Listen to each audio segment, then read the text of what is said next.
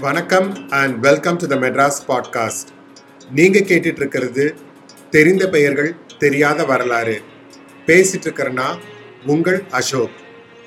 கடந்த சில அத்தியாயங்களா நம்ம தமிழ்நாட்டை சேர்ந்த வீரர்கள் வீராங்கனைகள் அரசர்கள் அரசிகள் அவர்கள் விடுதலை போராட்டத்திற்காக செய்த எண்ணற்ற தியாகங்களையும் அவர்கள் இந்த விடுதலை வேட்கைக்காக தன் இன்னுயிரை நீட்ட கதைகள் பற்றியும் நம்ம தெரிஞ்சுக்கிட்டோம்.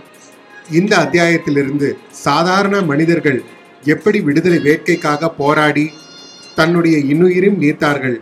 தன்னுடைய வேட்கைக்காக இந்த நாடு சுதந்திரம் பெறுவதற்காக எப்படியெல்லாம் போராடினார்கள்? எப்படியெல்லாம் நமக்கு கிடைத்தது அப்படிங்கிறத நம்ம பார்க்க போகிறோம் அந்த வரிசையில் இந்த வாரம் நம்ம பார்க்க போகிறது தில்லையாடி வள்ளியம்மை. இந்த பேர் உங்களுக்கு ரொம்ப பரிச்சயமாக இருக்கும். நிறைய கோஆப்டெக் ஸ்டோர்ஸ்களுக்கு தில்லையாடி வள்ளியம்மைன்ற பேர் இருக்குது. இப்போ இந்த பாட்காஸ்ட்டை கேட்டுட்டு இருக்கிற எத்தனை பேருக்கு தில்லையாடிங்கிறது ஒரு ஊர் பேர் அப்படிங்கிறது தெரியும்? தெரிஞ்சிருந்தா சந்தோஷம். தெரியாதவங்க வாங்க தெரிஞ்சுக்கலாம். இப்போ நான் இவங்களை பற்றி சொல்ல போகிற கதை பெரியோர்களே தாய்மார்களே அப்படின்னு ஆனந்த விகடன் பிரசுரத்தில் வெளிவந்த இந்த புத்தகம் எழுதியவர் திருமாவேலன். இந்த அத்தியாயம் அந்த புத்தகத்திலிருந்து தான் எடுக்கப்பட்டிருக்கு. ஏன்னா இதில் எழுதியிருக்கிற ஒவ்வொரு வரியும் தில்லையாடி வள்ளியம்மை யாருங்கிறத நம்ம புரிஞ்சுக்கிறதுக்கு ரொம்ப பயனுள்ளதாக இருக்கும். வாங்க நம்ம அவங்க யாருங்கிறத பார்க்கலாம். அந்த பெண்ணுக்கு பதினைந்து வயது தான் படுக்கையில் அசைய முடியாமல் படுத்து கிடக்கிறார். உறவினர்கள் சுற்றிலும் உட்கார்ந்திருக்கிறார்கள். அந்த பெண்ணை பார்ப்பதற்காக காந்தி வருகிறார். காந்தியை பார்த்ததும் எழுந்து உட்கார அந்த பெண் முயற்சிக்கிறார். ஆனால் முடியவில்லை. அவரை தூக்கி உட்கார வைக்கிறார் காந்தி. சிறைதானே உன் உடம்பை இப்படி ஆக்கிவிட்டது? சிறை சென்றதற்காக நீ வருத்தப்படுகிறாயா? என்று காந்தி கேட்டதும் வருத்தமா? நிச்சயமாக இல்லை. இப்போது இன்னொரு தடவை கைது செய்யப்பட்டால் சிறைக்கு செல்ல நான் தயார் என்று அந்த பெண் சொன்னார். எழுந்து உட்காரக்கூட முடியாத அந்த பெண்ணின் நெஞ்சில் மட்டும் எழுச்சி இருப்பதை உணர்ந்து ஆச்சரியப்பட்டார் காந்தி. ஒரே கேள்வியை வேறு மாதிரி கேட்பது காந்திக்கு வழக்கம். மறுபடியும் கேட்டார் சிறை சென்று நீ இறந்து போவதாக இருந்தால் என்ன செய்வாய்? அதை பற்றி நான் கவலைப்பட மாட்டேன். தாய் நாட்டுக்காக உயிரை கொடுக்க விரும்பாதவர்கள் யார் இருப்பார்கள்? பாரிஸ்டர் மோகன்தாஸ் கரம்சந்த் காந்தியை பார்ப்போற்று மகாத்மா காந்தியாக மாற்றியது இந்த வினாடிதான். எனக்கு முதல் முதலில் விடுதலை உணர்வை ஊட்டிய பெருமைக்குரியவர் என்று காந்தி பாராட்டியது கோபாலகிருஷ்ண கோகுலேவை அல்ல பாலகங்காதர திலகரையும் அல்ல தாதாபாய் நவரோஜியையும் அல்ல பிபின் சந்திர போஸையும் அல்ல. பதினைந்து வயதே ஆன தமிழ் பெண் வள்ளியம்மையைத்தான். தில்லையாடி அவருக்கு சொந்த ஊர் என்பதால் தில்லையாடி வள்ளியம்மை என்று அழைக்கப்படுகிறார். இந்தியாவுக்கு வந்த காந்தி தமிழகம் வர துடித்தார். தமிழகம் வந்த காந்தி தில்லையாடிக்கு போகவும் துடித்தார். இந்தியாவை தனது கால்களால் அளந்த காந்தியை சீர்காழிக்கு பக்கத்தில் சின்ன ஊரான தில்லையாடியை நோக்கி நகர்த்தியது வள்ளியம்மாளின் வீரமும் தீரமும். தென்னாப்பிரிக்காவுக்கும் தமிழ்நாட்டுக்கும் பூர்வகால பந்தமும் சொந்தமும் உண்டு. அங்குள்ள தங்கம் வைர சுரங்கங்களில் வேலை பார்க்க தமிழ்நாட்டிலிருந்து கூலிக்கு ஆட்களை அழைத்து கொண்டு போவார்கள். தென்னாப்பிரிக்கா அப்போது பிரிட்டிஷரன் ஆதிக்கத்தில் இருந்தது. இந்தியாவும் இருந்தது. ஒரு அடிமை தேசத்தில் இருந்து இன்னொரு அடிமை தேசத்துக்கு அழைத்து போனார்கள். பழவேற்காட்டிலும் நாகப்பட்டினத்திலும் சதுரங்கப்பட்டினத்திலும் இருந்து அழைத்து போய் தென்னாப்பிரிக்காவில் நியூகேப் நேடால் டிரான்ஸ்வால் ஆரஞ்ச் ஆகிய மாகாணங்களில் குடியேற்றினார்கள். இங்கிருந்து கப்பலில் ஏற்றுவது அங்கே போய் கொட்டுவது. ஆயிரத்தி எட்நூத்தி அறுபதாம் ஆண்டு முதல் கப்பல் போனது. ஆயிரத்தி தொள்ளாயிரத்தி பதினோராம் ஆண்டு வரை அந்த ஆள் பிடிக்கும் வேலை வர்த்தகம் நடைபெற்று வந்தது. தோராயமாக கணக்கின்படி ஐம்பது ஆண்டுகளில் ஒரு லட்சத்தி ஐம்பத்தி ரெண்டு ஆயிரம் தமிழர்கள் தென்னாப்பிரிக்காவுக்கு கொண்டு போகப்பட்டார்கள். கரும்பு தோட்டத்திலும் சுரங்க வேலையிலும் தங்களது ரத்தத்தையும் வேர்வையையும் மூச்சுக்காற்றையும் விட்டார்கள். அதற்கு பரிகாரமாக குறைந்தபட்ச கூலி கிடைத்தது தவிர குறைந்தபட்ச மரியாதை கூட தரப்படவில்லை. இப்படி போனவர்களில் ஒருவர்தான் தில்லையாடியை சேர்ந்த ஆர். முனுசாமி. கையில் கொஞ்சம் காசு வைத்திருந்ததால் காய்கறி கடை வைத்து நடத்தி வந்தார் முனுசாமி. ஜானஸ்பர்கில் வாழ்ந்து வந்த ஜானகியை திருமணம் செய்து கொண்டார்.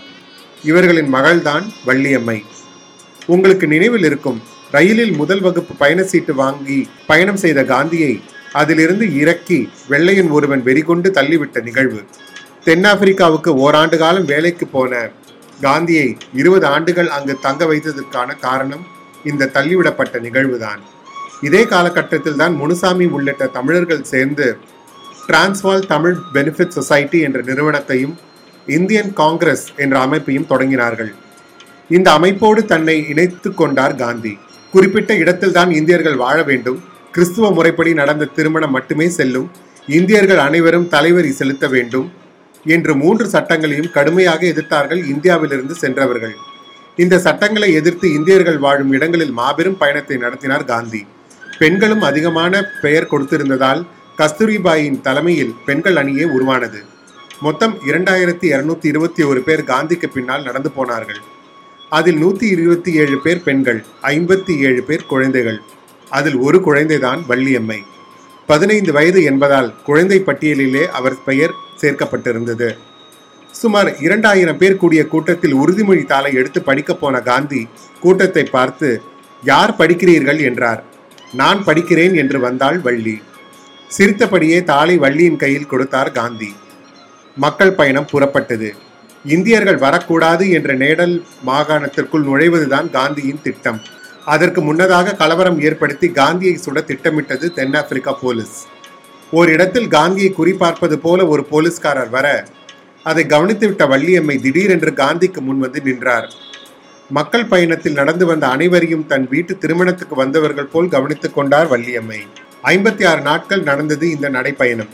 இறுதியில் எல்லோரிடமும் வள்ளியும் கைதானார். ஒவ்வொருவரையும் பதிவு செய்யும் போது இவர்கள் தங்களை இந்தியர்கள் என்று பதிவு செய்து கொண்டார்கள்.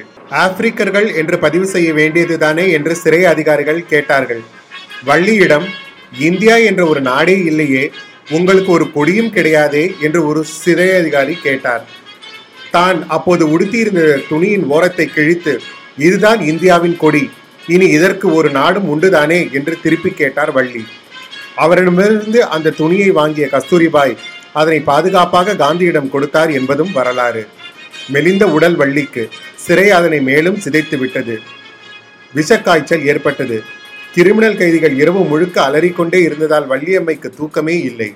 சரியான சிகிச்சையும் இல்லாமல் விடுதலை ஆனார். பாவம் இந்த குழந்தை. இது எதற்காக சிறைக்கு வர வேண்டும் என்று சிறை அதிகாரி வள்ளி காதுபட சொன்னார். கோபம் பொத்துக்கொண்டு வந்துவிட்டது. நான் குழந்தையும் அல்ல பாவமும் அல்ல என்று சீறினார் வள்ளி. விடுதலையாகி வீட்டுக்கு வந்து படுத்தவர் எழவே இல்லை. பத்தே நாட்களில் உயிர் பிரிந்துவிட்டது. பிப்ரவரி இருபத்தி ரெண்டு வள்ளியின் பிறந்த நாள். அதுவே அவரது இறந்த நாளும். அவர் இறக்கும்போது காந்தி இல்லை. இங்கிலாந்து பயணத்தில் இருந்தார். திரும்பி வந்தவர் வள்ளி அடக்கம் செய்யப்பட்ட ஜானஸ்பர்க் இடுகாடு போய் கண்ணீர் அஞ்சலி செலுத்தினார்.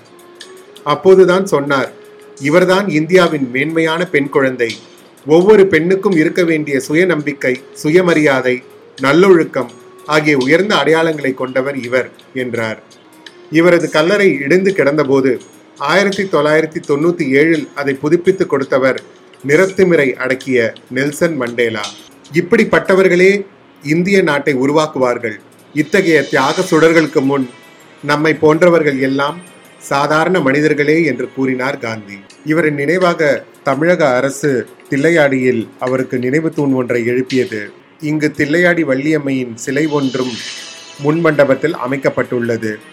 இங்கு பொது நூலகம் ஒன்றும் இப்பொழுது வரை செயல்பட்டு வருகின்றது. இவரின் வீரத்தை போற்றும் வகையில் இந்திய அரசு டிசம்பர் முப்பத்தி ஒன்று இரண்டாயிரத்தி எட்டு அன்று தபால் தலை ஒன்றை வெளியிட்டு அவரை கௌரவம் செய்தது. இதை நீங்கள் எனது இன்ஸ்டாகிராம் பக்கமான த மெட்ராஸ் பாட்காஸ்ட் என்ற பக்கத்தில் காணலாம். மீண்டும் அடுத்த வாரம் உங்களை சந்திக்கும் வரை உங்களிடமிருந்து விடைபெறுவது உங்கள் அசோக். வாழ்க இந்தியா வளர்க நம் நாடு. ஜெய் ஹிந்த். நன்றி வணக்கம்.